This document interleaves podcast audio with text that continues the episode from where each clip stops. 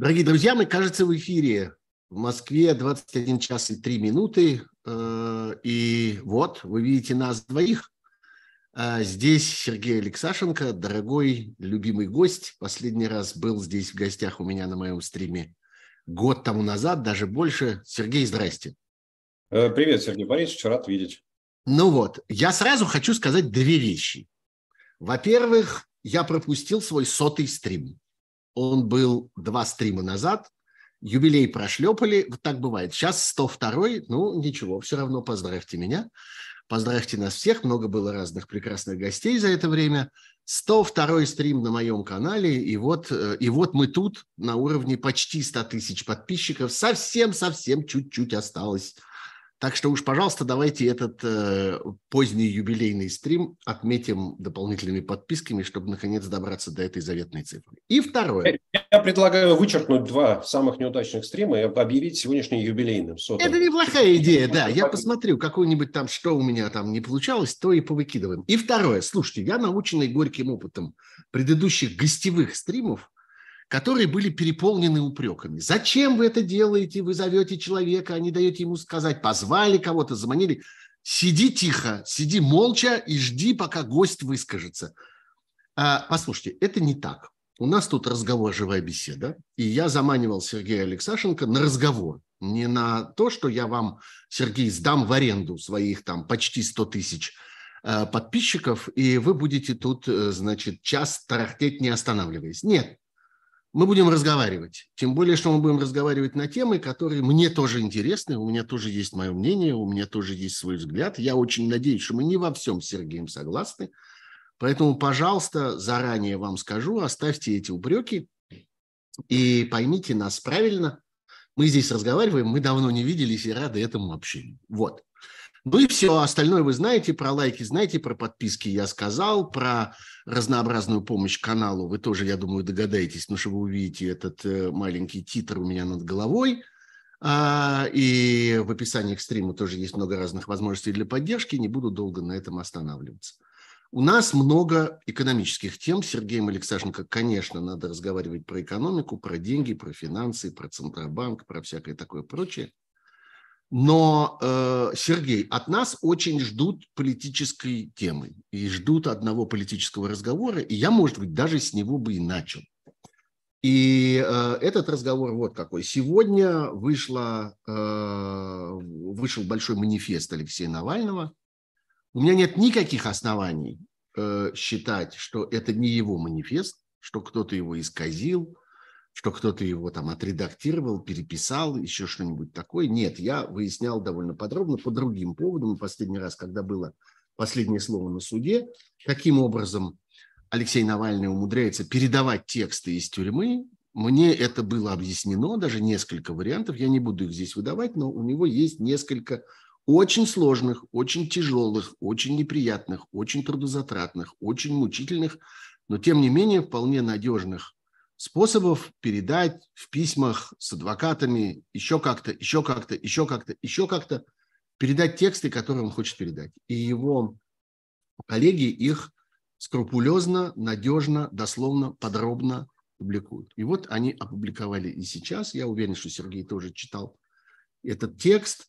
А, это большое обвинение, в том числе нам с вами потому что мы с вами вполне функционировали в 90-е годы, и это большое обвинение тем, кто упустил шанс демократической реформы, э, политического возрождения России в конце 80-х, начале 90-х годов.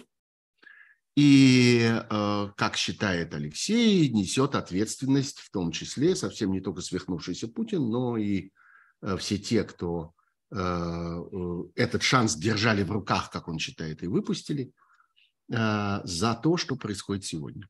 А что думаете про это вы? Давайте сначала вообще, а потом, может быть, к каким-то отдельным деталям обратимся. А, Сергей?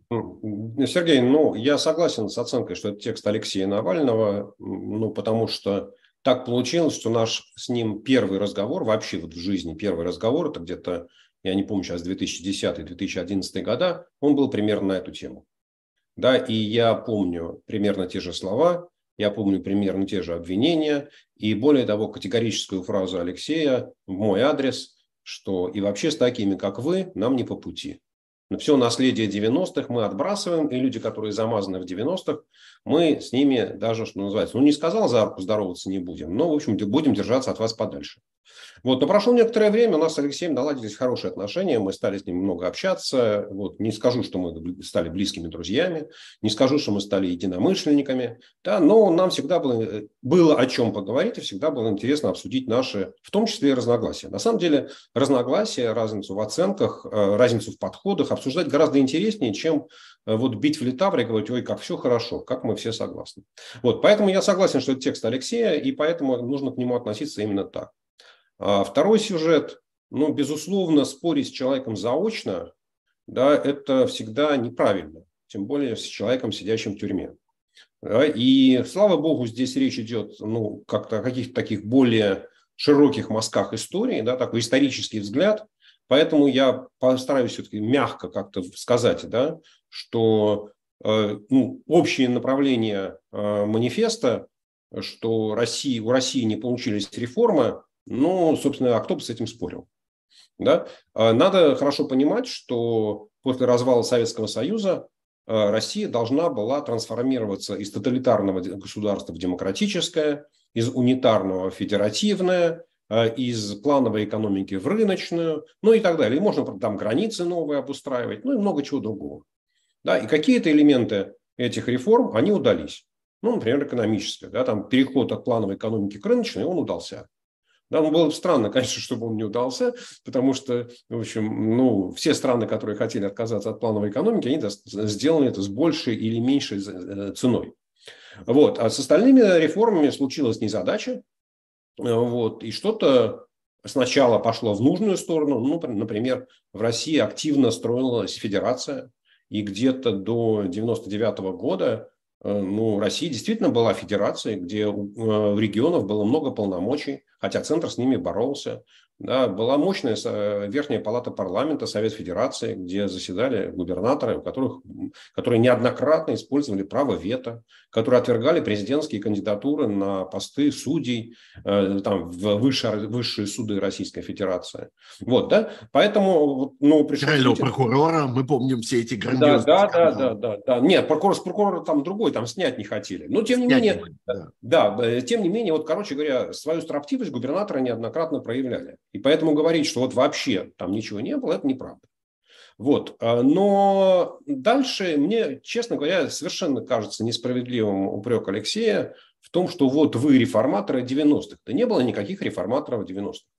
Надо сказать, что вот в отличие от стран а, Восточной Европы, в первую очередь Польши, Чехословакии, а, стран Балтии, прибалтийских стран, бывших советских республик, где все-таки было мощное национально-освободительное движение и желание уйти вот из-под такого советского ига и стать в нормально, вернуться в нормальную цивилизационную струю, в России такого движения не было.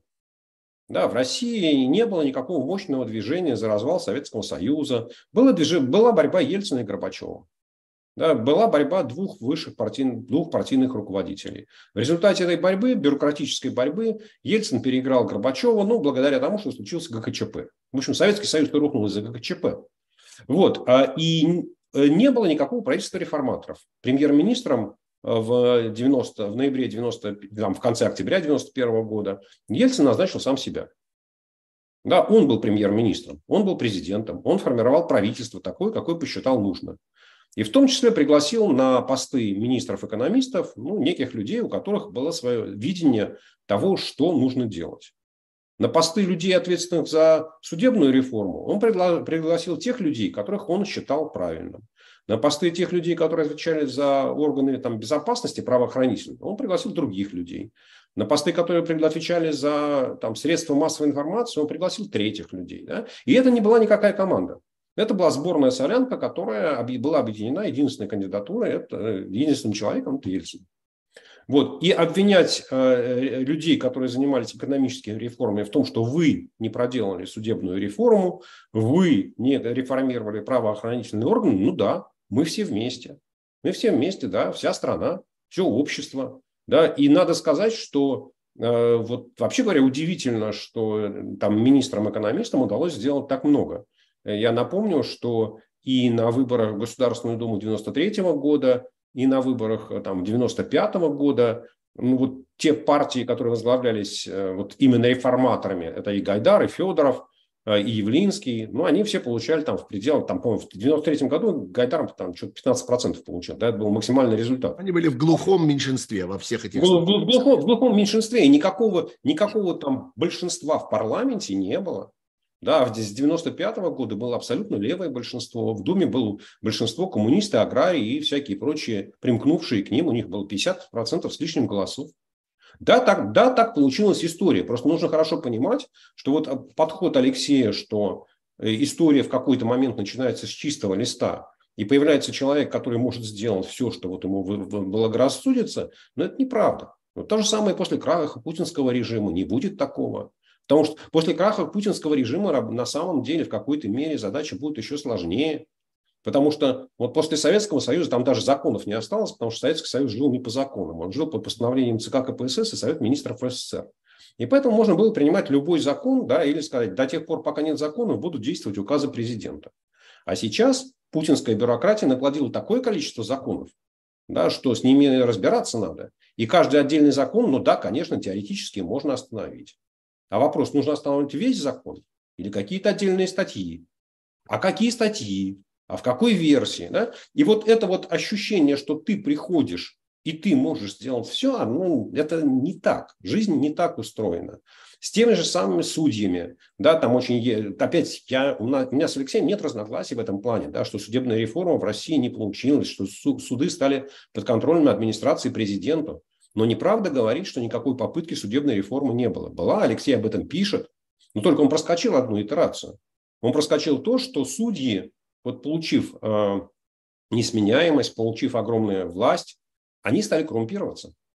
Да? А никаких способов бороться с коррупцией в судебных органах в тот момент не было. И на самом деле, вот опять э, судебную реформу Путина исполнение 2001 года, ведь против нее коммунисты вопили, как резаные. Да? И на самом деле представители верховных судов, там и Лебедев из Верховного суда, и Яковлев из арбитражного суда, из высшего арбитражного суда, они не хотели, они говорили, что не надо так делать, не надо делать эту реформу. И реформа прошла голосами э, э, СПС Бориса Немцова, который поддержал судебную реформу, сказав, что это нужно бороться с коррупцией. Да? То есть жизнь, она сложная штука. И судебная реформа в России шла. Просто да, так, вот это... я, я закончу буквально. Да, да, да, да, Сереж. Да? Э, вот так не бывает, что общество можно изменить за одну ночь. Вот это только иллюзия, что надо написать хороший закон о судебной реформе, и завтра у тебя будут хорошие судьи. Да ничего подобного.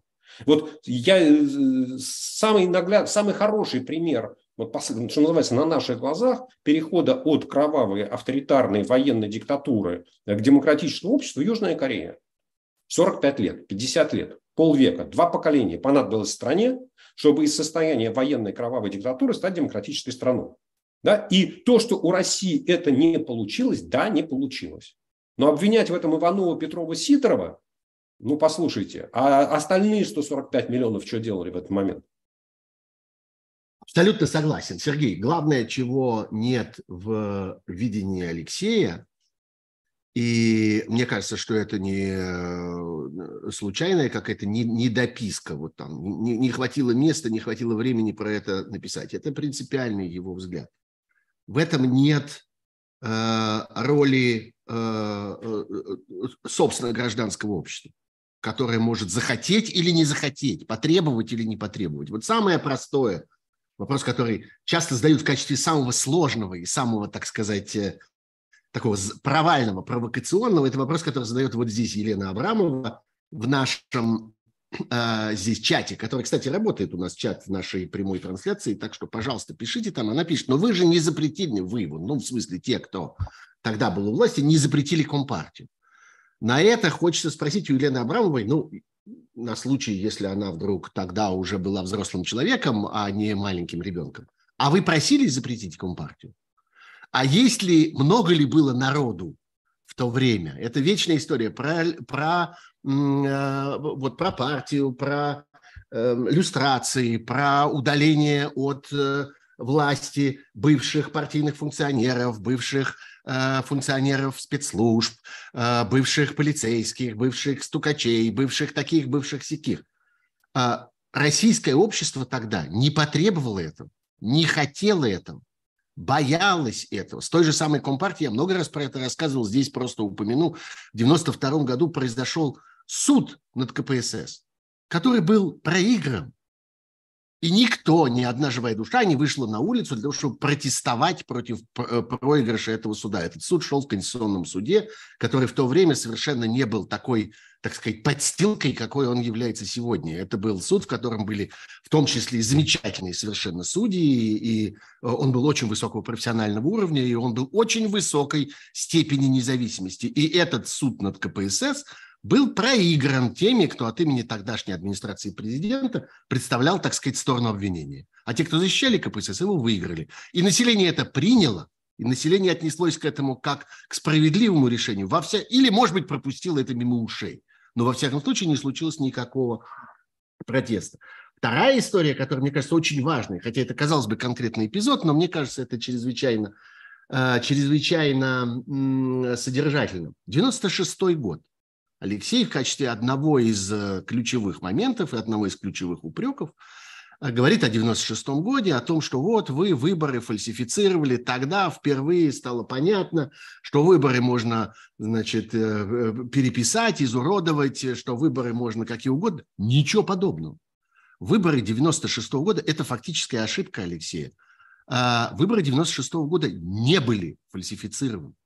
Там была избирательная кампания – несправедливое в том смысле, что у Ельцина и его сторонников было много возможностей. У них было сколько угодно денег, у них было много доступа к телевидению, у них были, была возможность нанять спортсменов, музыкантов, э, артистов, я не знаю, кого угодно, и все они ездили по стране и устроили такую американскую избирательную кампанию Ельцину. Но фальсификации выборов – вот в том понимании, как мы это себе представляем, когда переписывают цифры, когда вбрасывают бюллетени, когда меняют, так сказать, реальный результат, не было. И исследователи этого времени не подтверждают этого. Говорят, что были небольшие фальсификации в первом туре в обратную сторону когда испуганные, к вопросу о федерализме, когда испуганные губернаторы разных регионов решили, что Ельцин точно проиграет, и приказали там своим избирательным комиссиям что-то такое немножечко помухлевать в пользу Зюганова. Во втором туре они испугались, и этого уже не было и не было ни в одну, ни в другую сторону. И была реальная опасность. Зачем надо было устраивать эту громадную избирательную кампанию? Потому что была реальная опасность, что Ельцин проиграет. И были все шансы, что он проиграет. И никто не, никто не брался решить эту проблему при помощи фальсификации, при помощи подтасовок. Все понимали, что надо лечь, умереть, но выиграть эти выборы, сделать так, чтобы люди проголосовали за Ельцина на самом деле. И вся эта история с фальсификациями, она началась существенно позже. Она началась уже тогда, когда выбирали Путина первый раз. Вот 99-й, 2000 год. Вот эти выборы, да, действительно, они были очень мощно подтасованы. И чем дальше, тем больше. Но не выборы 96 -го года. И это важнейшая на самом деле вещь. Это не просто какая-то фактическая ошибка, а это за этим, собственно, стоит понимание того, что есть еще, между прочим, есть еще и население – есть еще и граждане страны, есть еще и общество, которое чего-то хочет, а чего-то не хочет. За это голосует, а за то не голосует. Этого требует, а того не требует. Это поддерживает, а того боится. И если вы хотите докопаться до причин случившегося, подумайте и попробуйте разобраться, почему общество вело себя так. Вот что я думаю про, по, по этому поводу. Сергей? Сергей, я только хочу согласиться, я действительно я забыл сказать про выбор 96 -го года. Это действительно вот то, что является фактической ошибкой. Я с тобой полностью согласен. Надо напомнить, э, что в то время э, избирательные комиссии подчинялись губернаторам, и губернаторы их формировали. Это примерно по такому же принципу, как в Соединенных Штатах Америки, да, где избирательные комиссии формируются на уровне штатов. Здесь только еще и законодательство о выборах везде на уровне штатов принимается.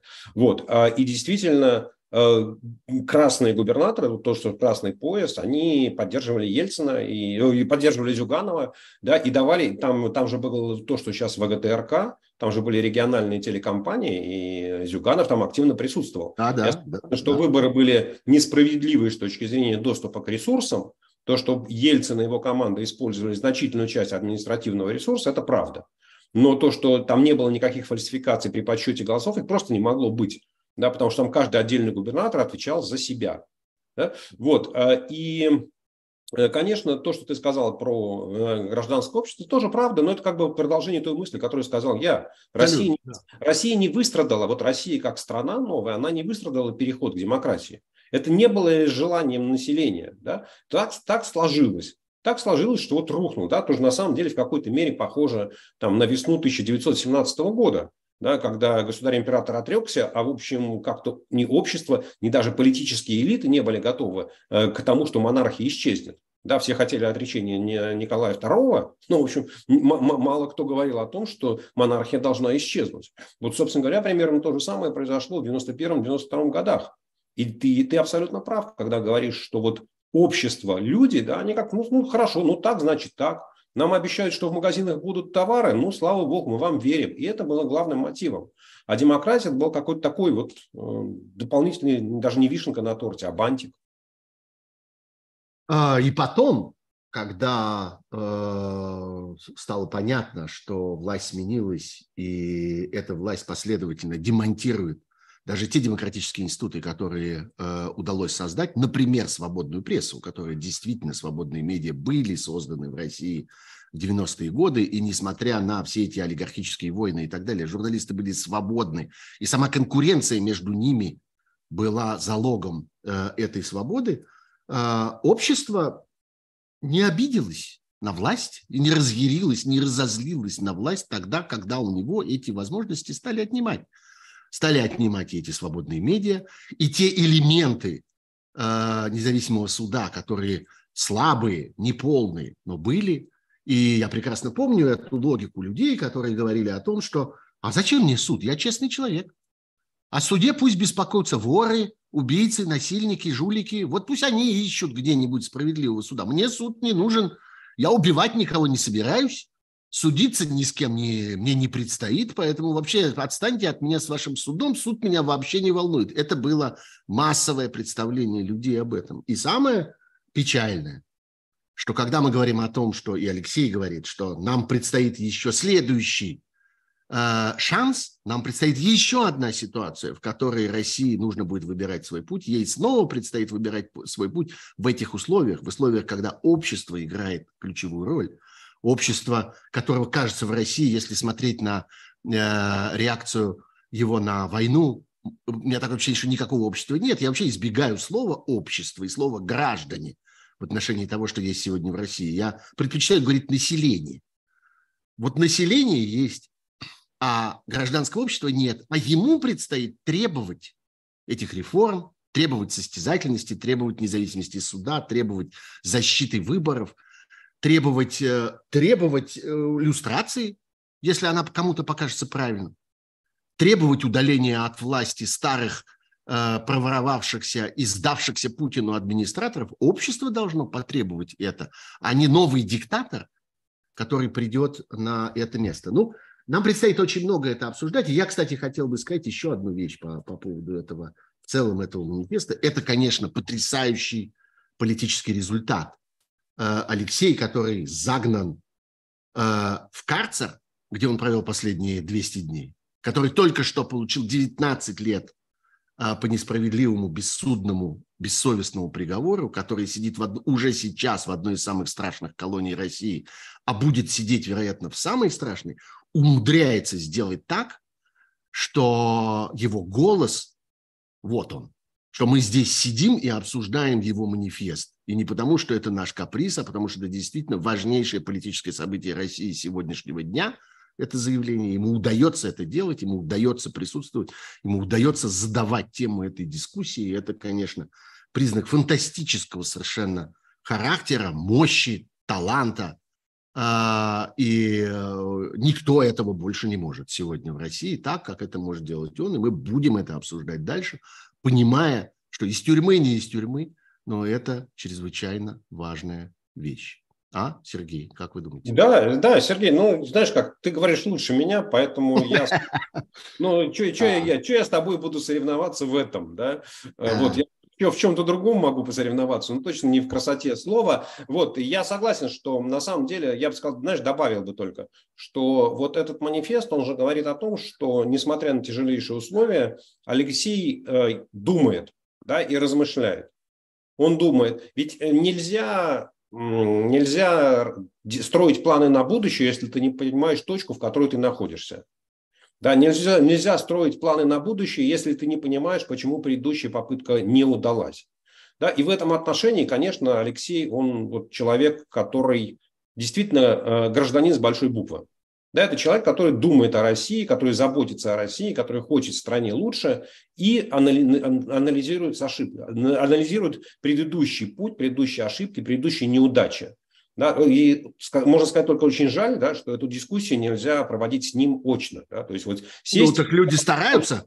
Целое да. государство работает для того, чтобы эту дискуссию нельзя было проводить с ним очно. Вот 19 да. лет – это для этого для того, чтобы он должен был вести эту дискуссию из клетки, как видите. И он из клетки ее ведет вот так. Чтобы это было, если бы он вел ее не из клетки. Это, я думаю, что люди, которые его держат в заточении, они это прекрасно понимают. Сергей, ну что, пошли туда, где моего красноречия точно не хватит, а ваш профессионализм будет играть, будет играть главную роль.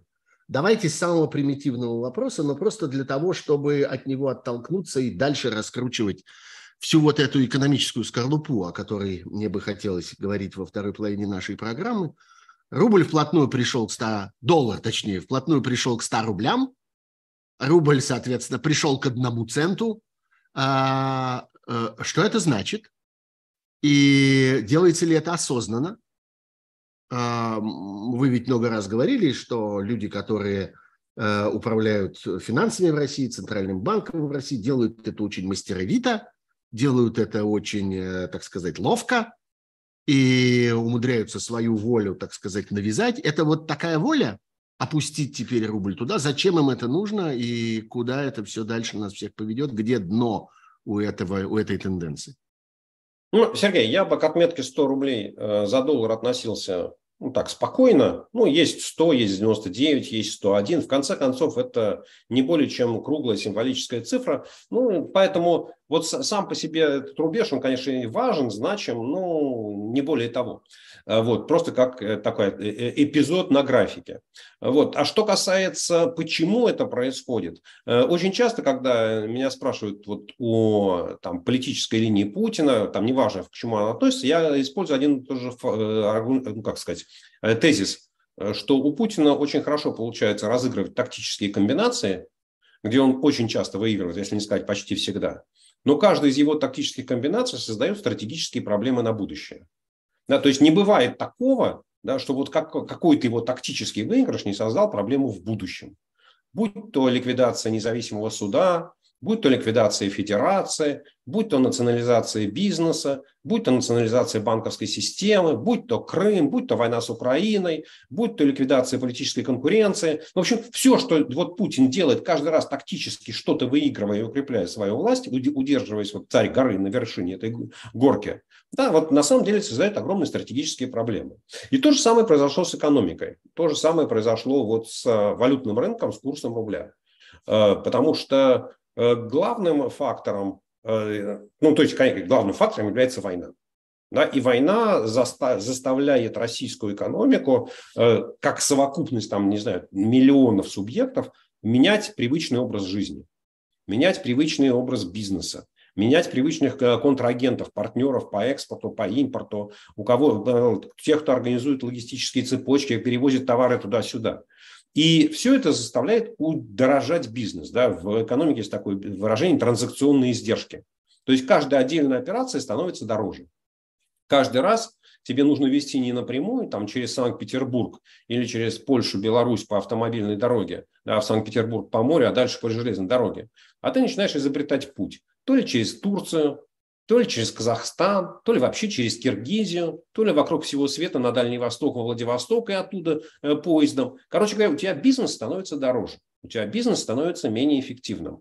А раз у тебя экономика становится менее эффективной, то она показывает это в том числе и в медленных темпах роста. В том числе и в снижении количества товаров, которые могут быть конкурентоспособны на мировом рынке том числе и в снижении экспортной выручки, не говоря уже о том, что есть санкции, ограничения, запреты.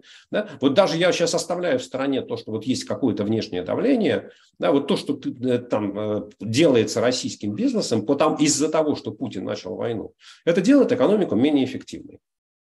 А самым главным стало то, что э, Соответственно, западные санкции и так давят на российский экспорт на основной, это на нефть, которую давят с точки зрения потолка цен, заставляют возить нефть не в ближние европейские страны, а возить в Индию, в Китай, где большое морское плечо. Но э, в дополнение ко всему Путин потребовал, чтобы экспортеры российские получали выручку не в традиционных э, конвертируемых валютах, долларах и евро, а в дружественных валютах. А дружественные валюты – это юань, это турецкая лира, это арабские дирхамы. И опять мы попадаем на то, что вот каждый раз для бизнеса ты получил юани, а тебе нужно оплачивать импорт у европейцев, а европейцам юани нафиг не нужны. Соответственно, ты начинаешь что-то терять. А, и в результате я сделал расчеты, слава богу, Центральный банк опубликовал изменение валютной структуры платежей по экспорту и импорту, и с конца прошлого года идет стремительный процесс, что до количества долларов и евро, которые приходят за экспорт, по отношению к спросу со стороны импортеров резко падает. То есть в конце прошлого года на каждый доллар, который нужен был импортерам, было не знаю, там 2-2,5 доллара приходящихся экспортной выручки вот в там, долларах и евро, да, в токсичных валютах, свободно конвертируемых, в надежных, которые, как говорится, доллар, он и в Африке доллар, и евро, он и в Африке евро. Вот. А сейчас это практически единица. А нужно понимать, То есть один к одному. Это один к одному. То есть столько долларов и евро, сколько приходит за экспортную выручку, ровно столько нужно импортерам товаров и услуг. А дальше же есть проценты по долгам, дальше есть необходимость там всяких, э, не знаю, дивидендов, да, прибылей, уход иностранных компаний, которые выводят свои активы и так далее. То есть есть дополнительное давление с точки зрения возврат кредитов, в конце концов, там, как это, никто же больше российской, российской экономики кредиты всерьез не хочет давать.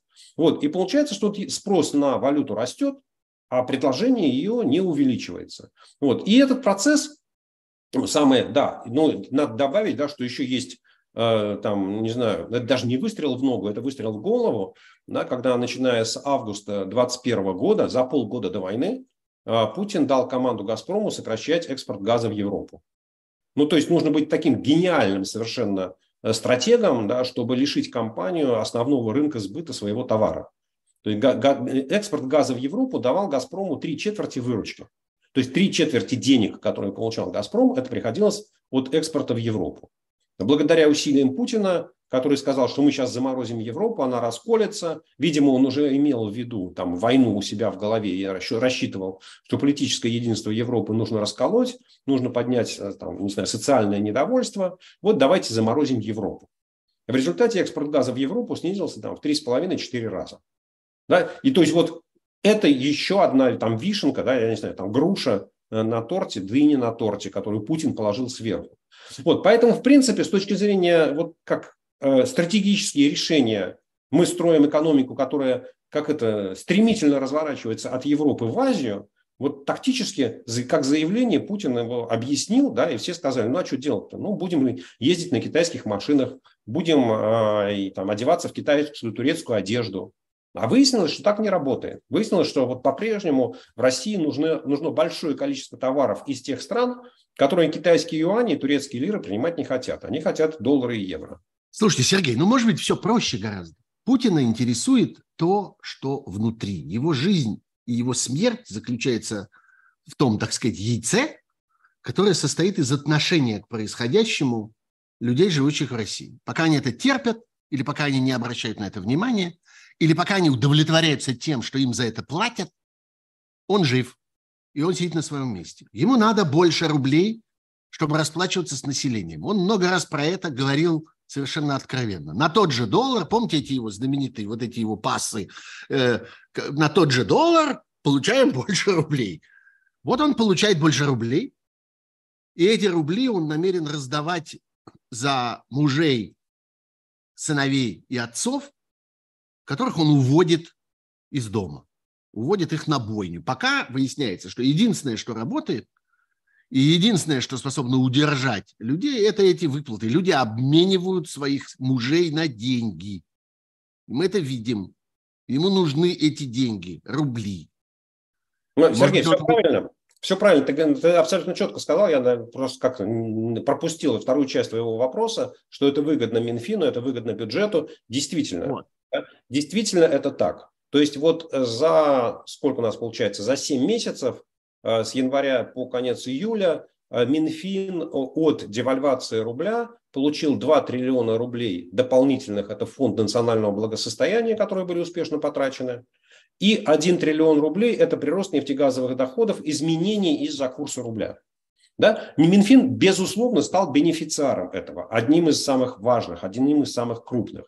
Но я не, не могу сказать, что это было целью. Да, то есть я не могу сказать, что там Центральный банк это делал специально, или Путин там придумал такую хитрую гениальную схему. Это побочный продукт. Да, и на самом деле про него никто не задумывался. Потому что еще, в, опять я почему возвращаюсь все время к декабрю прошлого года, да, потому что вот это движение, оно началось в декабре. И еще там в сентябре, в октябре, в ноябре, даже в декабре мы читаем заявление Путина, заявляем, читаем заявление всех министров, мы устояли, мы выдержали, рубль самая крепкая валюта, и мы со всеми трудностями справимся. Да? То есть разговор о том, что у нас на носу бюджетные трудности, и что мы не знаем, откуда у нас будут доходы, и что для этого нужно девальвировать рубль, а у них мысли такой не было. У них действительно осенью прошлого года было ощущение, что они устояли, да? что вот те гениальные решения Центрального банка сделать рубль неконвертируемым, да, что, оно, а, что это вот такой магический, не знаю, философский камень, который позволяет решить все проблемы вот, экономики времен войны. Да? Вот, но действительно Минфин стал бенефициаром. Но я бы сказал так, да, что процесс на самом деле он э, вот курица и яйцо, что первично. Ведь на самом деле с точки зрения разгона девальвации рубля, разгона падения, э, продолжения движения рубля в, известном направлении, ведь логика получилась следующая, что с э, июля прошлого года э, Минфин начал резко наращивать оборонные расходы. Да, в июле, когда Путин осознал, что Блицкрик не удался, что он переходит к войне на истощение, да, к войне ресурсов, был отдан приказ резко увеличить гособоронзаказ. И уже в июле там 600 миллиардов дополнительных рублей побежали на оборонные заводы. А дальше, к концу года, эти суммы начали нарастать. В сентябре объявлена мобилизация, объявлено сколько там, 195 тысяч рублей минимум на каждого, а, да, счет жертвам, там, погибшим, солд, раненым солдатам пошел уже на десятки тысяч, и это все стало накапливаться. 30 тысяч и... подтвержденных на сегодня. Да, и, и, все это стало, вылива... все это стало это выливаться самое... в заработную плату. Самое... Все это стало выливаться в доходы населения. Осторожное. Да, и а, а население, ну, для чего населению деньги? Вот даже там не для того, чтобы копить на старость, не для того, чтобы копить, не знаю, на что-то еще, потратить. Основное, у нас 60% населения, там 62% населения, они вообще никаких сбережений не имеют. То есть живут с колес, да, от зарплаты до получки, от аванса до зарплаты. Вот. И, естественно, когда людям приходят деньги, они начинают их тратить. И мы читаем сводки Росстата нынешние, мы читаем там, отчет Мишустина о деятельности правительства. У нас укрепляется потребительский спрос, население, доходы населения выросли. Ну, конечно, выросли, ребята. Если вы 200, там, этот, не знаю, Иван, Иван Сидоров из какого-нибудь э, села да, получал свои 25 тысяч рублей или 40 тысяч рублей, был самым богатым человеком в селе, а теперь он получает 240 тысяч рублей. Ну, конечно, он эти оставшиеся 200 тысяч там отсылает в семью, которая эти деньги успешно тратит. Вот отсюда появляется спрос. А товаров экономика не производит. Да, ведь те, вся та статистика о том, что там, Россия превзошла уровень первого квартала прошлого года, преодолела все последствия кризиса, сегодня Росстат как раз опубликовал. Потому что, потому что пушки вместо масла. Население... Это военная продукция, конечно. Конечно. Население хочет Военная масла, а экономика производит пушки. Но за производство пушек тоже надо платить зарплату. И за производство металла, из которого делают пушки, тоже надо платить зарплату. И за добычу железной руды, из которой делают металл, да, из которой делают пушки, тоже надо платить зарплату. И снаряды, и все прочее, там перевозить солдат нужно туда-сюда. И эта железная дорога получает деньги. То есть денег в экономику становится все больше, больше, больше. Но если в Советском Союзе это все выливалось в дефицит, потому что цены были фиксированы, то сейчас это выливается в самый, самый чувствительный элемент, да, это курс доллара. Дальше этот курс доллара трансформируется в инфляцию. Ну, вот вопрос в том, с чего ты сейчас начал свою реплику, да, что население, Путин держится на доверии населения или на том, что население готово его терпеть. Все правильно. И вот вопрос, станет ли там ускорение инфляции, не знаю, с 5% до 8% или до 10% таким мощным и таким чувствительным для населения, что оно скажет, Путин, уходи, ну, как-то мне кажется, что вот это еще не тот уровень, да, который население... Нет, не станет. Не станет. Не станет не станет. Более того, я подозреваю, что даже если 15, как это, да, и скажите Ильичу, нам и 10 по плечу. Вот, то есть, э, да, э, э, вот, поэтому пока, пока я не считаю, что экономические проблемы Путина, которые могут возникнуть на горизонте, не знаю, там, ближайших полутора лет, они станут настолько сильными, да, что там его власть закачается. Вот поэтому, да, население готово терпеть. В принципе, население чувствует, что там основная тяжесть вот этого удара санкций, она прошла. Есть там люди богатые, люди, живущие в крупных городах, которые для себя санкционное давление ощущают. Они лишились чего-то привычного. Они лишились хороших автомобилей, они лишились возможности летать в те страны, куда они хотят в отпуск. Но это же речь идет, там, не знаю, 5, 7, 8 процентов. Да, и то из них, не знаю, значительная часть, это те же самые чиновники, те же самые там э, э, офицеры ФСБ, да, полицейские. Вот ну, ничего не поделаешь. Поэтому основная масса, основная часть населения говорит, ну да, нормально. Товар в магазинах есть. Ну, и самое уже не надо говорить, лишь бы не было войны. Ну, война, она где-то там далеко, она меня не касается. У меня муж под боком, у меня сын никуда не ушел. А то, что там какой-то Щебекина бомбят. Ну, а что такое Щебекино? Где оно там? На Москву дрон упал? Да слава богу. Да чтобы она вся в Москва в тартарары провалилась. Сергей, ну тогда надо говорить про санкции. Тогда, если мы совершенно согласны на том, что эта инфляция, э, так сказать, не работает на конец войны, она не работает на, на то, чтобы поколебать этот путинский режим, тогда надо все-таки говорить о санкциях и об итогах этих санкций – действия этих санкций за эти полтора года. А, первые полгода, даже больше, мы бесконечно разговаривали все о том, какие еще нужны санкции. Мне кажется, что мы пришли к тому моменту, когда все убедились к тому, что санкций уже достаточно. Но теперь возникла другая проблема. А как бы сделать так, чтобы эти санкции что-нибудь в действительности означали?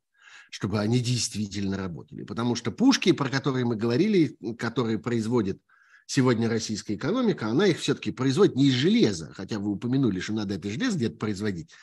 Пушки современные и ракеты современные производятся не из железа, и не из дерева, и не из веревок, не из пеньки, а производятся из э, высокотехнологичных элементов, и это сплошная электроника, это микросхемы, это сложная, сложная механика, все то, чего российская экономика производить не может. А она производит. А, существует ли шанс, что мир научится не только накладывать санкции, но и применять санкции, но и следить за тем, чтобы они работали, следить за их обходом, следить за колоссальной индустрией посредников, которая на этом на всем вырастает, следить за интересами тех стран, которые заинтересованы в этом посредничестве. Когда-нибудь это случится или на наших глазах произойдет крах всей этой санкционной культуры? Ну, Сергей, я не стал говорить а, о том, что произойдет крах санкционной культуры. Ведь ну, Россия а, это самая крупная экономика, которая подверглась санкциям.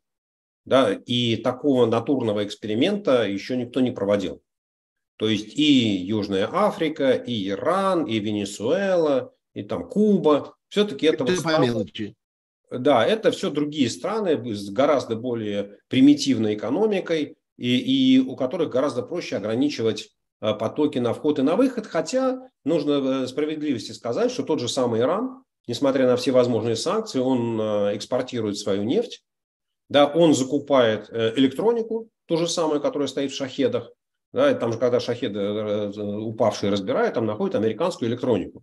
Значит, вот если Иран или Россия, Чемезов, Ростех, не знаю, кто там у нас э, закупает всю эту электронику, готов заплатить в пять раз дороже за все эти микросхемы. Но неужели это не удастся их купить? Да? Ведь опять, это же речь не идет о том, что, там, не знаю, Intel, который производит микросхемы, напрямую продает Чемезову. Да ничего подобного. Intel продает микросхемы в какую-нибудь, не знаю, там, Боливию или в Эквадор. Эквадор продает в Мали, Мали продает в Монголию, Монголия продает в Киргизию, Киргизия продает в Турцию, Турция продает в Россию. Но хочу сказать сразу, что это же не страны торгуют, а это торгуют компании между собой. Да, и поэтому можно сколько угодно обвинять, не знаю, там, президента Казахстана, президента Монголии, Эрдогана, еще кого-то в том, что вы там не смотрите.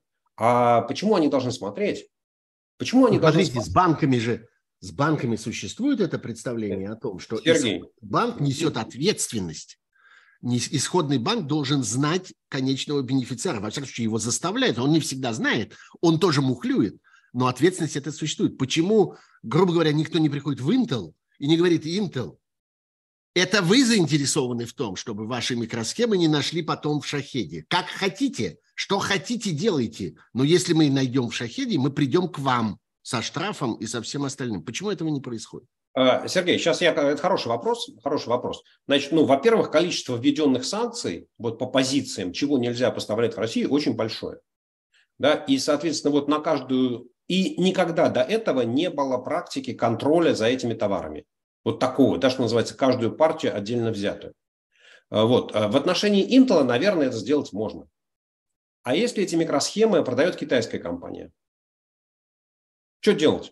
И ее прикрывает Китай. Ее прикрывает, и ее прикрывает Китай, и причем вот, в самом Китае... Вот это, вот это ключевая история. Опять, что, что, что значит прикрывает? Что значит прикрывает? В Китае создают, в Китае тоже есть бизнесмены, которые Прямо хотят... прикрывает, отвечает на эти требования контроля, отвяжитесь от нашей компании. Я Китай, а и я а не, Китай, не подлежу а Китай никакому говорит, контролю. Нет, нет, Китай говорит, а мы не присоединяемся к режиму санкций. Мы не вот, присоединяемся. Вот, вот, мы, мы, как великий Китай, нас столько в последние там 300 лет ущемляли нас как самостоятельное государство, что мы понимаем, что мы не хотим вмешиваться во внешнее, мы не хотим своими мерами внешней политики давить другие страны.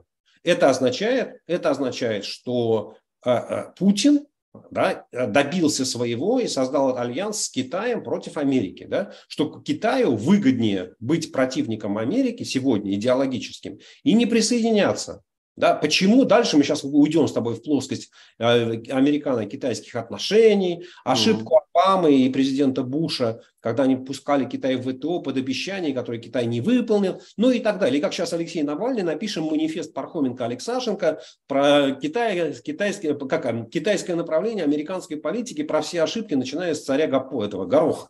Ага. Вот. Но а, опять, это же уже история. Мы приехали сюда. Да, мы сегодня поменять не можем. И э, ты очень правильно сказал, да, что вот сегодня санкции новых уже вводить не надо. Нужно сделать так, чтобы работали действующие. И я все время говорю, окей, ребята, вот нельзя съесть слона целиком. Слона можно съесть по частям. Вот скажите, если Европейский Союз запретил экспорт в Россию автомобилей ценой свыше 30 тысяч евро, но их привозят через ту же самую Турцию, Казахстан или еще через кого-то, Почему этот автомобиль, который оснащен компьютером, процессором, GPS, еще чего только там нету? Почему, въезжая на территорию России, он не перестает работать, этот автомобиль? Да? Вот эта проблема, она может быть решена.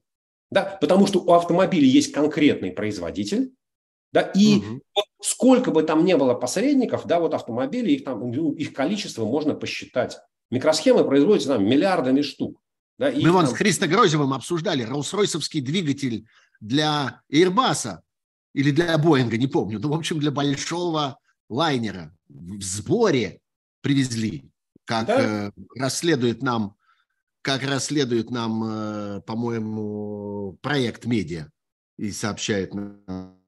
Вот, ну, Сергей, вот сейчас, чтобы завершить там ответ на твой вопрос, да, значит, я не хочу сказать, что санкционная политика не работает.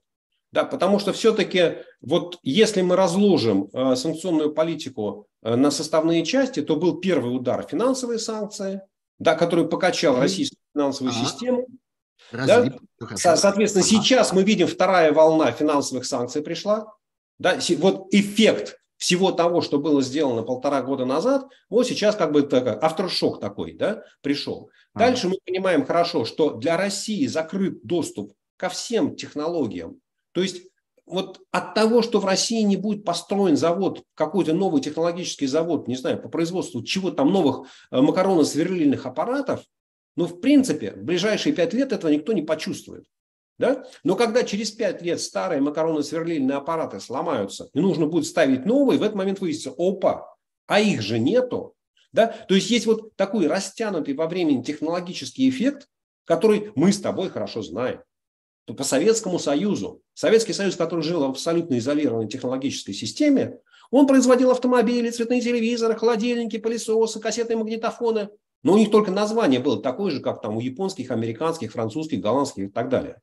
А по потребительским свойствам небо и земля. И когда Советский Союз рассыпался, ничего из того, что производила советская экономика под названием телевизора, пылесоса, магнитофона и так далее, населению было не нужно.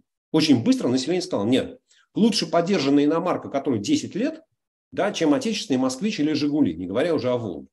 Вот, собственно, вот эта часть технологической изоляции России, она обязательно будет работать. Просто мы ее не увидим, эффекта этого мы не увидим, там, не знаю, в ближайшие там, три года. Потому что статистики, ну там, ты любой новый завод, ты там полтора-два года будешь проектировать, еще два года будешь строить. Да, и только потом когда-то он начнет что-то производить. Ну или от того, что там Новотек не запустит свою вторую очередь Ямал-СПГ и не будет продавать больше сжиженного газа. Ну не будет. Но это же не означает, что вот там российской экономике что-то станет хуже. У нее снизится темпы роста. Так это и есть эффект санкций. Вот, да, но самое главное, и последнее, наверное, что можно сказать про поводу санкций. Когда любые санкции вводятся, неважно, там на уровне стран, на уровне компании, на уровне бизнеса, там, на уровне личных отношений, то это очень, очень хорошо должен понимать, что является твоей целью. Когда западные лидеры, вводя санкции против России, говорят, говорили о том, что мы хотим обрушить российскую экономику, чтобы она рухнула, ну, это вот красивая фраза, но за ней ничего не стоит. Когда они говорили о том, что мы хотим ввести такие санкции, чтобы Путин прекратил войну, но это означает, что они не знают анекдот про то, что там водка подорожала и что происходит дальше между сыном и папой. Ага. Да? Нужно, нужно очень хорошо понимать, что санкции – это инструмент дипломатии. А дипломатия – это ты постоянно должен вести, делать движение, реагировать на ситуацию. Здесь добавить, здесь убавить, здесь надавить, здесь отступить, здесь пойти на компромиссы. А когда ты просто ввел санкции, не знаю, полтора года назад, и после этого ничего не делаешь, то через полтора года все про эти санкции забудут. Ну, потому что ты очень правильно говоришь, enforcement, вот контроля за исполнением санкций нету. Ну да, нету. Потому что полтора года назад, когда вводили, никто об этом не думал. Думали, ну, мы введем санкции, сразу жизнь сама по себе наладится. Тут оно и рухнет. Да, тут оно само, само по себе и рухнет. Вот, а оказалось, что не рухнет. Вот. Есть еще есть еще один фасон санкций, о котором мы, конечно, обязаны разговаривать. Это санкции человеческие, санкции против людей. Особенно сегодня, когда вот важнейшее событие, которое обсуждает все, обсуждают все российские медиа, это то, что руководство Альфа-групп, Фридман, Авен, Хан и, между прочим, еще и целый союз промышленников и предпринимателей, они попали в самый тяжелый американский санкционный список. И, ну, грубо говоря, ни одной американской компании, ни одному американскому человеку не разрешено теперь иметь, грубо говоря, подавать им руку и иметь с ними, так сказать, какие бы то ни было отношения. А это к чему? И помимо, так сказать, морального удовлетворения, которое получают, может быть, может быть, те, кто хотели наказать конкретного Авина, конкретного Фридмана, конкретного Хана и конкретного РСПП со всеми, кто там у них сидят внутри, а, этот эффект, ну, это имеет какой-то практический эффект? Говорим мы полтора года спустя. В начале войны были уверены, что да, имеет. Я сам говорил, что чрезвычайно важно этих людей всех построить и засунуть, от Путина оторвать. Э, что оказалось? Оказалось, что Путина от этого только больше денег, потому что они все жмутся к Путину со всем тем, что им удается сохранить. Каковы уроки этих полутора лет по этой части персональной? Э, Сергей, сейчас э, сначала общий, наверное, ответ. Э, ага. Вот я считаю, что политика персональных санкций, которую проводил Запад, она была непродуманной. И в этом отношении Запад пошел по пути, который, как сказать, продвигает или пропагандирует команда Алексея Навального, ФБК, вот этот список 6 тысяч, список 7 тысяч, я считаю, что важно количество, а не качество. Да, в моем понимании, э, вот э, то, что, не знаю, там две с половиной тысячи россиян попали под санкции Запада и э, Евросоюза, США и Евросоюза, это вообще ни о чем, э, потому что э, там 90% из них, ну, 80% из них не имеют никаких активов на Западе. Да, и, в общем, в гробу видали Европу и Америку, не хотят туда ездить. А, и тем более не собираются. Вот. Но при этом там есть э, интересные персонажи, да, вот типа одних из крупнейших олигархов, там вот группа Альфа, э, тот же самый, условно говоря, Добродеев, да, который архитектор российской пропагандистской машины, ага. или там главный, главный конструктор пропагандистской машины, механик. Да? Там есть тот же самый Евтушенков, который активно работает с Чемизовым на производство всех электронных компонентов для российской оборонки, которые по каким-то принципам, не знаю, принципам, позициям не, не попали под санкции. Здесь я не могу объяснить, да, вот я могу только предположить, что, с одной стороны, э, очевидно, что у всех этих людей есть хорошие юристы и лоббисты. Да, потому что введение санкций, тем более персональных санкций, это такой бюрократический процесс, что в Евросоюзе, что тем более в Америке. Да? И если у тебя есть хорошие лоббисты, которые лоббируют против введения санкций, объясняя, что это неправильно, то у них всегда есть шанс на успех. Да, это зависит от, вот что называется, лоббистского ресурса. Дальше э, есть другой подход, который пропагандирует, очень активно пропагандируется американской бюрократией, который говорит, слушай, ну мы же не можем ввести все санкции сразу.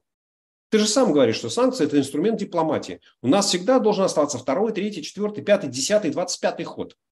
Поэтому мы сегодня ввели на, условно говоря, на Виксельберга, вчера мы ввели на Потанина, сегодня мы ввели на Авина. А послезавтра мы введем на Евтушенкова. Да? То есть и, есть и такая логика.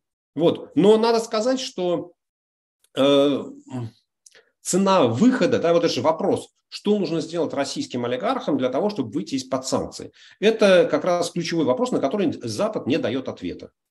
Да, вот условно говоря, мы понимаем потери. То есть, вот условно говоря, там Фридман, Авен э, и компания вся группа Альфа, у них в России остался Альфа-банк, у них в России остался актив под названием там пятерочка перекресток. Большие активы, которые стоят там миллиарды долларов. Значит, если они сейчас идут по пути Воложа и делают жесткие антивоенные заявления, значит, они теряют свои активы. Им есть что терять. Угу. Вопрос. Как только они сделают эти заявления, им что-то на Западе дадут? Им те санкции, которые есть сегодня в их отношениях... Или наоборот, от чего-то их отпустят? Вот, да, да, да. А выясняется, что на, вот э, западная мысль бюрократическая не работает в эту сторону, в этом направлении. Позиция следующая. Вопрос об отмене снятия персональных санкций мы будем обсуждать только после окончания войны. Все. Значит, в результате у всех вот этих людей, у которых есть бизнесы в России, у них есть что терять, и соверш... совершенно ничего не получается. Да? То есть вот он уже под санкциями, неважно там, какую позицию он занимал, говорил, не говорил. Вот есть, не знаю, там 150 российских олигархов, бизнесменов, миллиардеров, мультимиллионеров, которые попали под санкции. У них у всех есть работающие активы в России. То есть, что терять, мы хорошо понимаем. Вот только стоит ему сделать заявление, и мы понимаем, что он потеряет. Вопрос. Как только он сделает заявление, с него Евросоюз санкции снимет? Или с него Америка нет. санкции снимет? Ответ – нет. Конечно, не снимет. Мы это хорошо понимаем. А, говорит, а тогда, а тогда чем мне дергаться-то? Тогда я сейчас вот залягу, буду молчать, как только от меня что-то потребует сказать в поддержку войны, я промычу такое нечленораздельное, что меня ни один телередактор не пропустит в эфир. А еще, так сказать, это с, с, с матерщиной выражусь, потому что без нее я говорить не могу. Вот и все. Да, это опять, это абсолютно прагматическая позиция. Это, это люди, они не идеальные, у них есть свои плюсы, минусы, но они, они борются за выживание. Они, они смотрят в будущее. Да, война закончится. И после войны будем разбираться. И если от нас после войны что-то потребуют, значит, будем договариваться. А сейчас понятно, что терять, и совершенно непонятно, что получать. Несколько э, тем, которые, может быть, кажутся локальными на этом таком общем фоне. Мы говорим о каких-то очень общих вещах, мне кажется, очень важных, принципиальных. И я очень рад, что разговор повернулся именно так. Но есть кое-какие вещи э, отдельные хотя иногда очень здоровенные. здоровенная сумма в 300 миллиардов российских золотовалютных резервов. Было в свое время большое событие. Впервые в истории огромная часть золотовалютного резерва заблокирована у агрессора и злодея. Агрессору и злодею больше этого не видать, и теперь эти деньги будут обращены на добрые дела. Продвинулись ли, продвинулся ли, чуть не сказал мы, ну мы нет, ну мир, продвинулся ли мир хоть на сантиметр в понимании того, как обойтись с этими деньгами, как употребить их на добрые дела, как пустить их, я не знаю, на компенсацию для начала по уже законченному процессу о Боинге MH17, по которому э, родственники погибших должны получить компенсацию. Они получат ее из этих 300 миллиардов российских золотовалютных денег? Или э, мы, мир не движется ни на, ни на шаг в этом направлении? Ну, Сергей, чтобы быть точным, насколько я понимаю, по делу о малазийском Боинге там нет гражданского решения гражданского суда о сумме компенсации. Там есть обвинение в убийстве. Еще нет, согласен, Еще, да. Поэтому забежал это... вперед, но точно да. будет. Э, давай, давай мы эту тему снимем. Э, да, сейчас, окей. сейчас, пока, э, значит, продвинулся ли мир? Мир, цивилизованный мир, договорился двигаться в эту сторону. Но двигаться получается медленно, потому что есть такое священное право собственности, да, которое можно э, вот, э, лишить собственности можно на основании суда. И пока ни в одной стране мира, э, вот из тех, что ввели санкции, где заморожены российские активы, нет законодательного акта, который позволяет конфисковать активы Центрального банка. Это может нравиться, это может не нравиться. Есть куча людей, сейчас нам в комментарии напишут, да примите такой закон. Отвечаю. Но есть ли понимание, что надо этот, этот, э, этот способ искать. Сергей, я понимаю, что его нет. Сергей, сейчас. Сергей, еще раз. Мир договорился двигаться. Я, вот, значит, первое. Если у России не будет этих 300 миллиардов никогда в жизни, вот вообще никогда в жизни, неважно, замороженные, отобранные, то в жизни России ничего не изменится. Какой бы путь Россия не выбрала. Вот эти деньги, да, даже если вот потеряет Россия все эти деньги тем или иным способом. Это будут убытки у Центрального банка, которые на протяжении там, десятков лет будут компенсироваться из его прибыли. Да? С точки зрения жизни в стране это ни на что не повлияет. Поэтому вот э, мой прогноз, да, что решение вопроса о 300 миллиардах это будет одно из условий большой, большого переговорного процесса по окончании войны, да, где будет и какое-то урегулирование отношений между Россией и Украиной, и вопрос границы, и вопрос компенсации, и вопрос какого-то снятия санкций, и там доступа к технологиям, и размораживание свифта. То есть я думаю, что Россию будут дожимать на то, чтобы она сама добровольно отказала, э, согласилась отдать эти деньги. Дала эти деньги. Да, я не, я не верю в то, что, опять, это же, вот в США это проще, да, США это страна, а Евросоюз это не страна. Это должен быть, должен быть отдельный закон во Франции, отдельный в Германии, отдельный в Италии и так дальше по списку. Каждая отдельная страна, где есть активы Центрального банка, да, должна принять свой соответствующий закон. Я не верю, что, во-первых, еще никто такого закона не написал. Ни в одной стране нет такого закона. А во-вторых, его должны принять в каждой отдельно взятой стране. Я не верю. Я считаю, что вот э, выход из этой ситуации будет искаться следующим образом новое правительство России, которое появится после ухода Путина, для того, чтобы закончить гибридную войну с Западом, согласится отдать эти деньги. Есть еще такая, такое, я бы сказал, символическое дело, о котором тоже часто вспоминают, и совершенно непонятно, куда его приткнуть. Это дело о 50 миллиардах ЮКОСа, о котором тоже заговорили в первый момент, когда произошел этот арест активов Центрального банка, о, вот теперь-то, наконец, из этого Югосу и выплатят. Но что-то, по-моему, мы к этому не приблизились. Точно не приблизились, потому что ЮКОС, акционеры ЮКОСа, точнее говоря, выиграли у Российской Федерации, а 300 миллиардов – это деньги Центрального банка. А Центральный банк не отвечает по обязательствам Российской Федерации, а Российская Федерация не отвечает по обязательствам Центрального банка.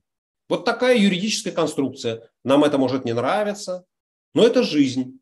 Да? И вот Центральный банк Российской Федерации, он никак, ну, то есть опять, он не будет отвечать по обязательствам России. Вот, теорет... наверное, наверное, можно придумать какую-нибудь финансовую схему, еще что-то такое, но вот просто тупо в лоб с решением суда, что есть иск на чек на 50 миллиардов, прийти и забрать активы Центрального банка, это не получится. И мир готов это э, э, принимать во внимание это обстоятельство, что один не отвечает за э, другого, а тот не отвечает за этого. В отношении страны, которая признана агрессором, э, во главе которой человек, который признан преступником, на э, которого выдан ордер э, о его аресте, тем не менее, вот как-то все эти, все эти понимания, все эти обвинения, все эти квалификации, все это в одной куче, а э, уважение Эм, э, законов о собственности и взаимоотношений между Центральным банком и правительством в другой куче. И это уважает и Европа, и Соединенные Штаты. Как так получается? Ну да, потому что частная собственность, она касается не только России или Российского Центрального банка, она касается каждого гражданина Европы. Это за вопрос. Закон частная собственность, она частная собственность. Она не может делиться там. У вас одна, у нас другая. По отношению к нерезидентам одно, к резидентам другое. России одно, к не России третье. Да? Будет ли Международный суд над Россией, который, в результате которого Россия будет признана вот как, как страной-агрессором с решением Международного суда? Ну, послушай, мы сейчас можем написать сколько угодно, да, но никакого Нюрнбергского трибунала не будет, потому что не будет капитуляции. Нюрнбергский трибунал – это результат капитуляции Германии. Да? И создание, кстати, под Нюрнбергский трибунал был написан статус этого суда, было принято решение странами-победителями о том, о создании этого суда, был прописан его регламент, статус, устав, да? и он функционировал на основании вот этого решения стран-победителей, которые, победительниц, да? которое ну, фактически было на уровне международного закона. Сейчас даже разговоров об этом не идет. Даже, ну, потому что никто не может представить себе, то есть все можно представить, любой сценарий окончания войны, кроме того, что э, Россия потерпит военное поражение, а желто-блакитный флаг будет висеть на Спасской башне Кремля или там над Сенатским корпусом. Понятно. Ну что, э, Сергей, спасибо огромное. Я обещал Э, вас выпустить из этого эфира. Выгнать отсюда. Да, выпустить из этого эфира в 10 минут 11 по Москве, потому что мой коллега и добрый друг э, Александр Плющев ждет вас на своем стриме. И мы, конечно, не должны его подвести, не должны подвести тех слушателей и зрителей, которые ждут вас там. Сергей, спасибо огромное. Мы будем продолжать эти разговоры, потому что, к сожалению, война завтра не кончится и санкции не кончатся и обсуждать про российскую экономику с кем-нибудь, кто в ней что-нибудь понимает, по-прежнему нужно. А это как раз вы. Спасибо большое, Сергей. Большой привет Плющеву. И снова жду вас вскоре здесь, в моем эфире. Счастливо. Сергей, спасибо большое за интересный разговор. Как всегда. Пока. Это был разговор, это была беседа друзей. Это не был монолог. Я надеюсь. И я очень рад этому. Все. Счастливо. Плющ, Плющеву привет. Обязательно. А, ну вот, а я останусь один в, останусь один в этом эфире. Сейчас Сергей нажмет на кнопочку и, и выключится, если этого... О, уже произошло, уже выключился. А, давайте я посмотрю в оставшиеся там минут 10, э, о чем мы не поговорили. Я смотрю на вопросы, которые собрал для меня мой коллега Кирилл, который мне помогает смотреть, смотреть в чат. А, э, об американской помощи вопрос, который задает Микола. Президент Байден сформулировал свою позицию по объему финансовой помощи Украине в следующем финансовом году 24 миллиарда, из которых 13,1 пойдет на военную помощь Украины. Маловато будет. Знаете, а, это взгляд э, человека, который не понимает э, э, смысла слова «помощь». А, слово «помощь» в данном случае. Дело в том, что абсолютно невозможно а, относиться к этому как к деньгам, которые вот если кто-то решил, что нужно их выделить на помощь Украине, после этого эти деньги складывают в мешок и отправляют, собственно, Украине. Потому что деньгами воевать нельзя. Деньги, конечно, на войне очень нужны, но а, нужны не они сами, а то, что можно получить за эти деньги. И вот тут выясняется, что стоимость э, самой процедуры, самой инфраструктуры этой помощи, она, в свою очередь, стоит довольно существенных денег. И есть очень красноречивые графики того, как расходовалась э, и куда в итоге отправилась американская помощь, уже выделенная. на протяжении, собственно, вот этих полутора лет войны. И понятно, что часть этих денег идет на заказы, на производство. И бессмысленно здесь говорить, ну да, конечно, они помогают Украине, потому что они хотят, хотят подкармливать свой военно-промышленный комплекс. А вы хотели бы, чтобы они чей военно-промышленный комплекс э, употребляли на то, чтобы произвести все то, что нужно для этой помощи? Как вы себе это представляете? Ради того, чтобы вам сделать приятное, ради того, чтобы вы не имели этого упрека в своем запасе, нужно а, отвести в Украину мешок денег, которые куда отправятся с этими деньгами? Так что часть денег идет на заказы, часть денег идет на наблюдение за тем, как э, эти заказы исполняются, как эта техника разрабатывается, как эта техника хранится, как ее перевозят и так далее. Часть денег неизбежно идет на помощь странам, которые являются вторичными, косвенными пострадавшими от этого э, конфликта, от этой войны. И надо сказать, что часть денег, выделенных на помощь Украине э, в течение вот предыдущего года с лишним, отправились, вы будете смеяться, в Африку, потому что они отправились на поддержку тех стран, которые остались без продовольствия в результате агрессии России в Украине. И эти страны тоже должны быть поддержаны. Это, так сказать, косвенное последствие этой войны. Часть идет на создание военной инфраструктуры в Европе, в том числе американской, но мы сейчас с вами говорим об американских деньгах, американской инфраструктуры, разведывательной инфраструктуры, инфраструктуры наблюдения. Вы знаете, какую роль на самом деле на э, этой войне играют разведывательные данные, которые украинская армия получает от своих союзников. Вы думаете, эти данные ничего не стоят? Вы думаете, что эти данные образуются как-то сами собой из каких-то других ранее ассигнованных денег? Ничего подобного. Никто никогда, что называется, не нанимался с такой подробностью следить за тем, за каждым самолетом, за каждым снарядом, который пролетает над территорией Украины. Эту инфраструктуру сбора, анализа этой информации нужно создавать. И на это тоже идут эти деньги. На то, чтобы Украина потом могла получать эту информацию – некоторой информации, надо заметить, Украина получать бы не хотела и с удовольствием обошлась бы без нее. Например, не хотела бы э, э, того, что имеет место сегодня. Работает система, которая следит за каждым украинским выстрелом, как каждым украинским запуском из тех систем дальнобойного огня, артиллерийских и ракетных, которые Запад, НАТО поставляет в Украину. Все эти хаймерсы, все эти что Storm Shadow и так далее, за ними, за всеми, за каждым запуском НАТО смотрит. И НАТО контролирует и эти цели, и, и э, эти запуски, и наведение, и исполнение.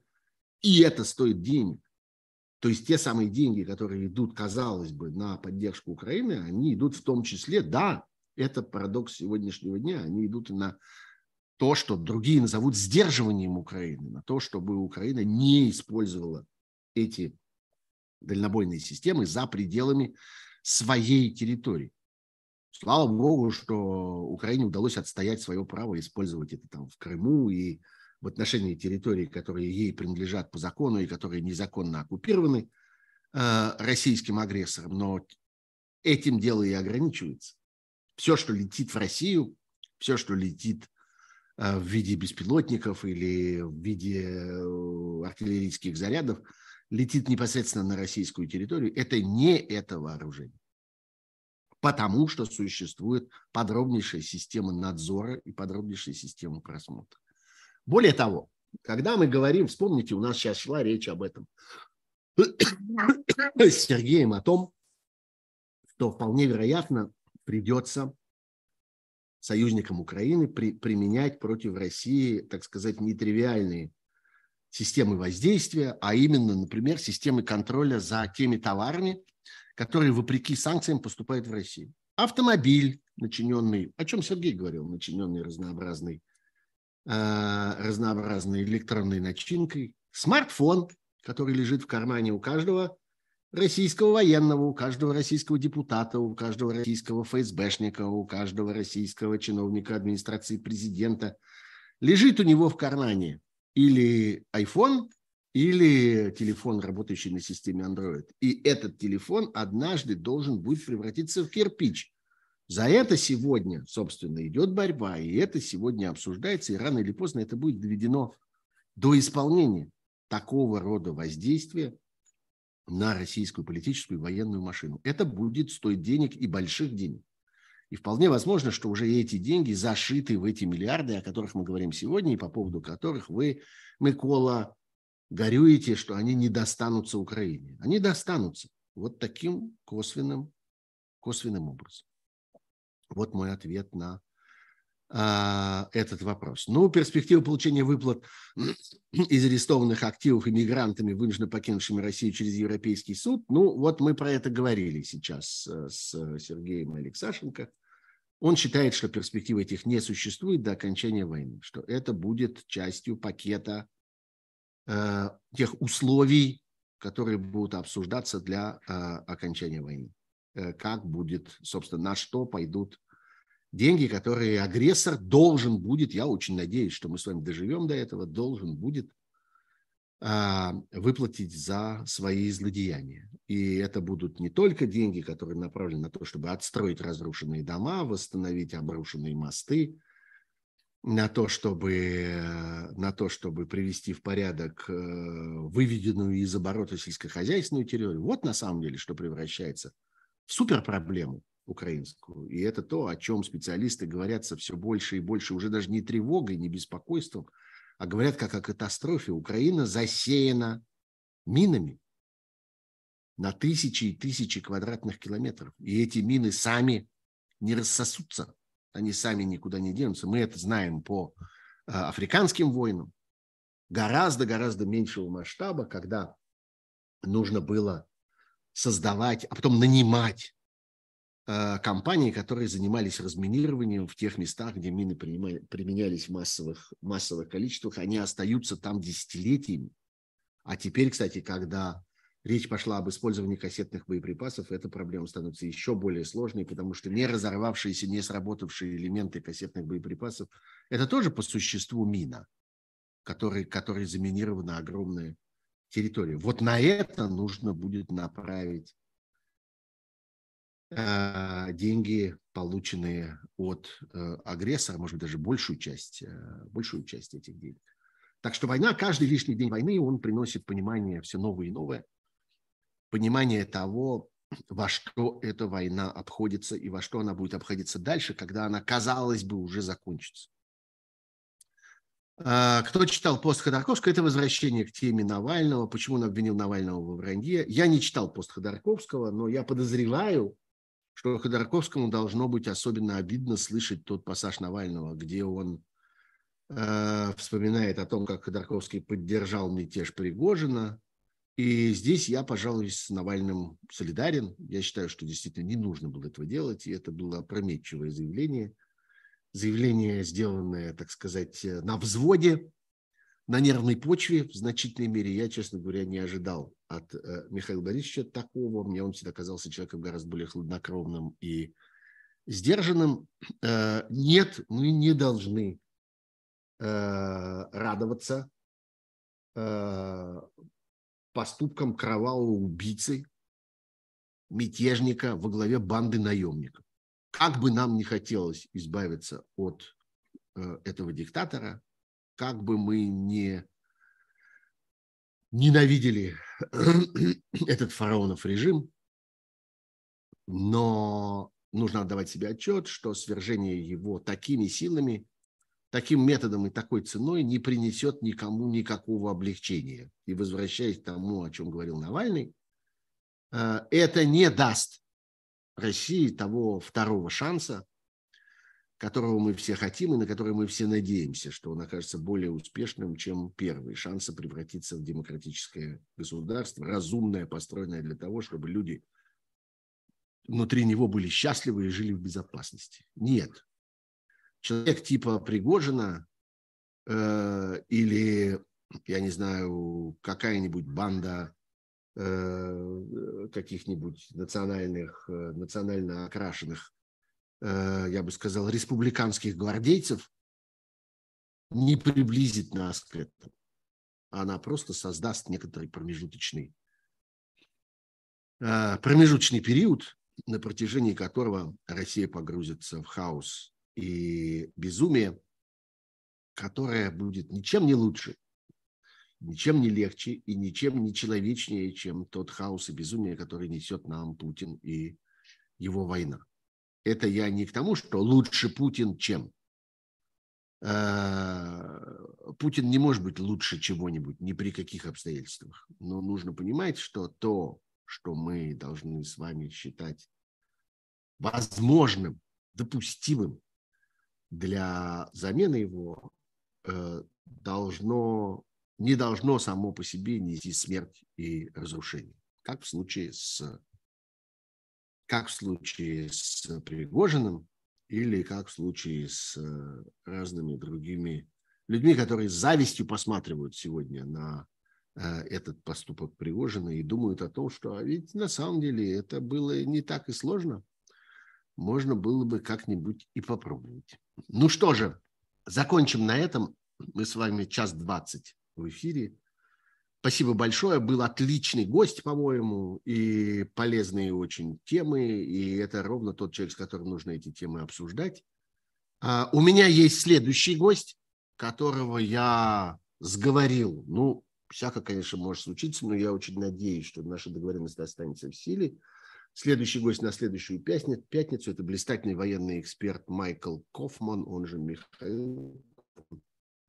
Человек, который много времени провел в Украине, человек, который потрясающе, э, потрясающе э, Тут говорят, что на мне сидит таракан. Какой же это таракан? Это мотылек. Нет, это кузнечик. Вот. Тараканов не держим. Это кузнечик зелененький. Вот он упрыгал с меня. Все в порядке. А, нет, э, все хорошо. Я просто сейчас в такой местности, где этих зелененьких кузнечиков полно. Так вот, Майкл Кофман, пожалуйста, не пропустите. Он стоит того, он время от времени появляется у разных моих друзей и коллег с разными комментариями, в том числе, кстати, у Плющева был некоторое время тому назад.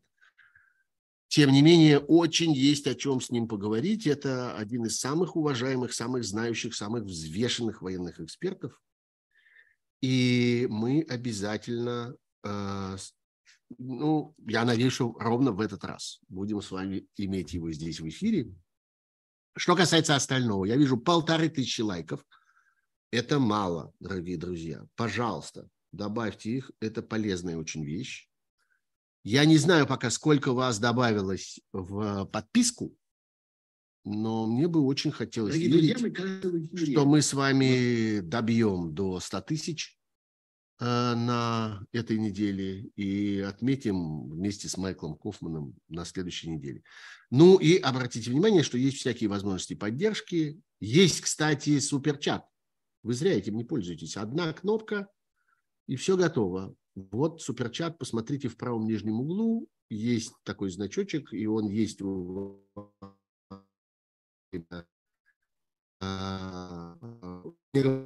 700 подписок до 100 тысяч. Ну, есть надежда, что за неделю преодолеем а, эти 700 подписок. А, суперчат, тем не менее, не отменяется а, э, пожалуйста, воспользуйтесь им. Полезная вещь. Я буду очень рад, если вы поддержите. Э, поддержите. В РФ ничего не работает. От чего же? В РФ работает то, что написано в описании этого стрима. Загляните туда. Там есть э, возможности помочь этому стриму и моей работе, в том числе, если вы находитесь внутри Российской Федерации, пользуйтесь карточками российских банков и так далее. Так что работает, неправда, попробуйте. Не только пенитенциарная система, как подсказывают, работает, но работает и система донейтов, которой вы можете воспользоваться. Спасибо большое э, за то, что были со мной эти, на протяжении этого часа и 24 почти уже минут.